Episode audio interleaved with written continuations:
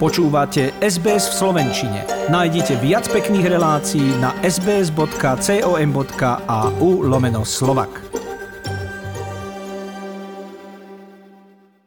Čakárni na očkovanie je aktuálne približne 80 tisíc ľudí. Ministerstvo zdravotníctva znížilo vekovú hranicu a umožnilo prihlasovanie už aj deťom od 12 rokov. Zatiaľ túto možnosť využilo asi 5 tisíc mladistvých. Ako prvý začali od mája očkovať deti od 12 rokov Spojené štáty americké.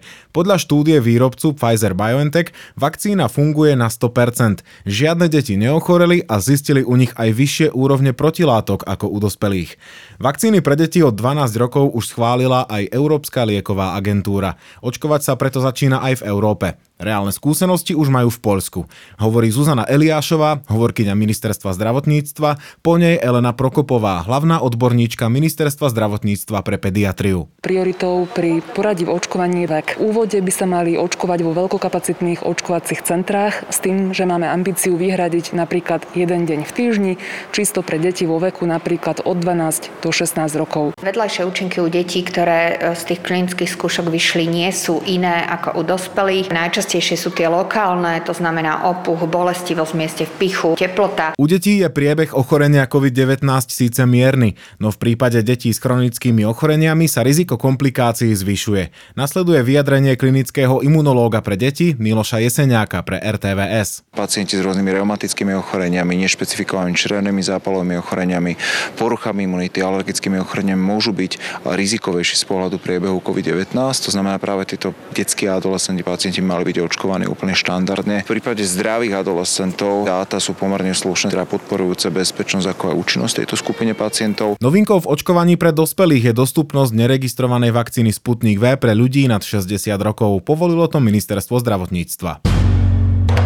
Obvinený poslanec za stranu Oľano Jan Herák sa vzdáva poslaneckého mandátu. Dôvodom sú podozrenia zo sexuálneho zneužitia troch dievčat v detských táboroch.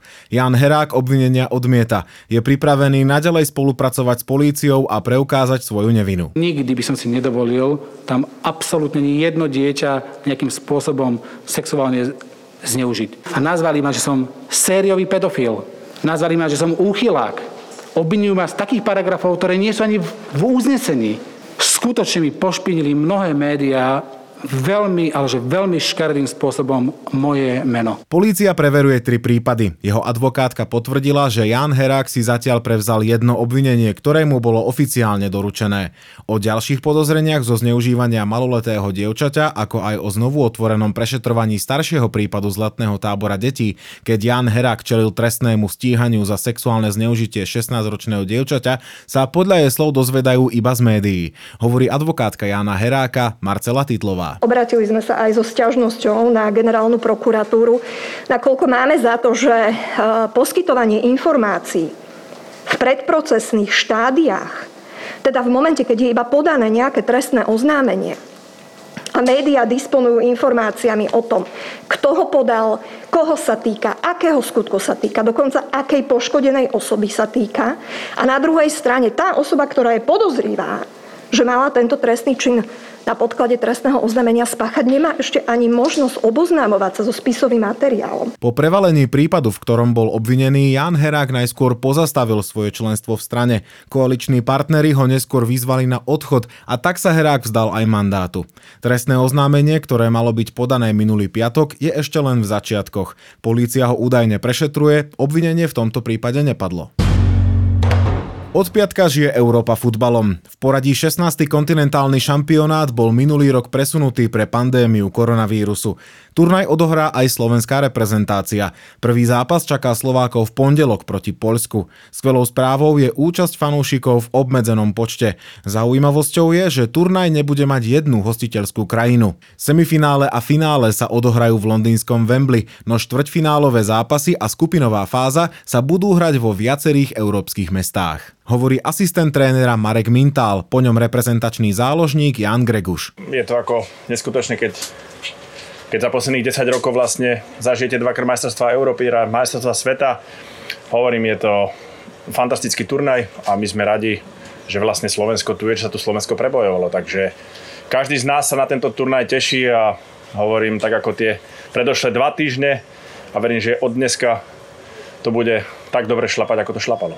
Vieme, s čím sme sem prišli a ako sa chceme prezentovať. A to bude podstatné, aby sme aj naplnili, aby sme ukázali všetko, čo vieme a nehali tam srdce a, a hrali stále na 100%. Slovenská reprezentácia figuruje v skupine E. Ich súpermi budú Španielsko, Švédsko a Poľsko. V stredu 9. júna zomrela česká herečka Libuše Šafránková. Hoci jej najznámejšou rolou bola Popoluška, Libuše Šafránková dala dušu mnohým ďalším filmovým aj divadelným postavám. Režisériu obsadzovali nielen do rol mladých, nebojacných, energických a šikovných dievčat princezien, ale aj do úloh mamičiek a zrelých žien v domácnosti.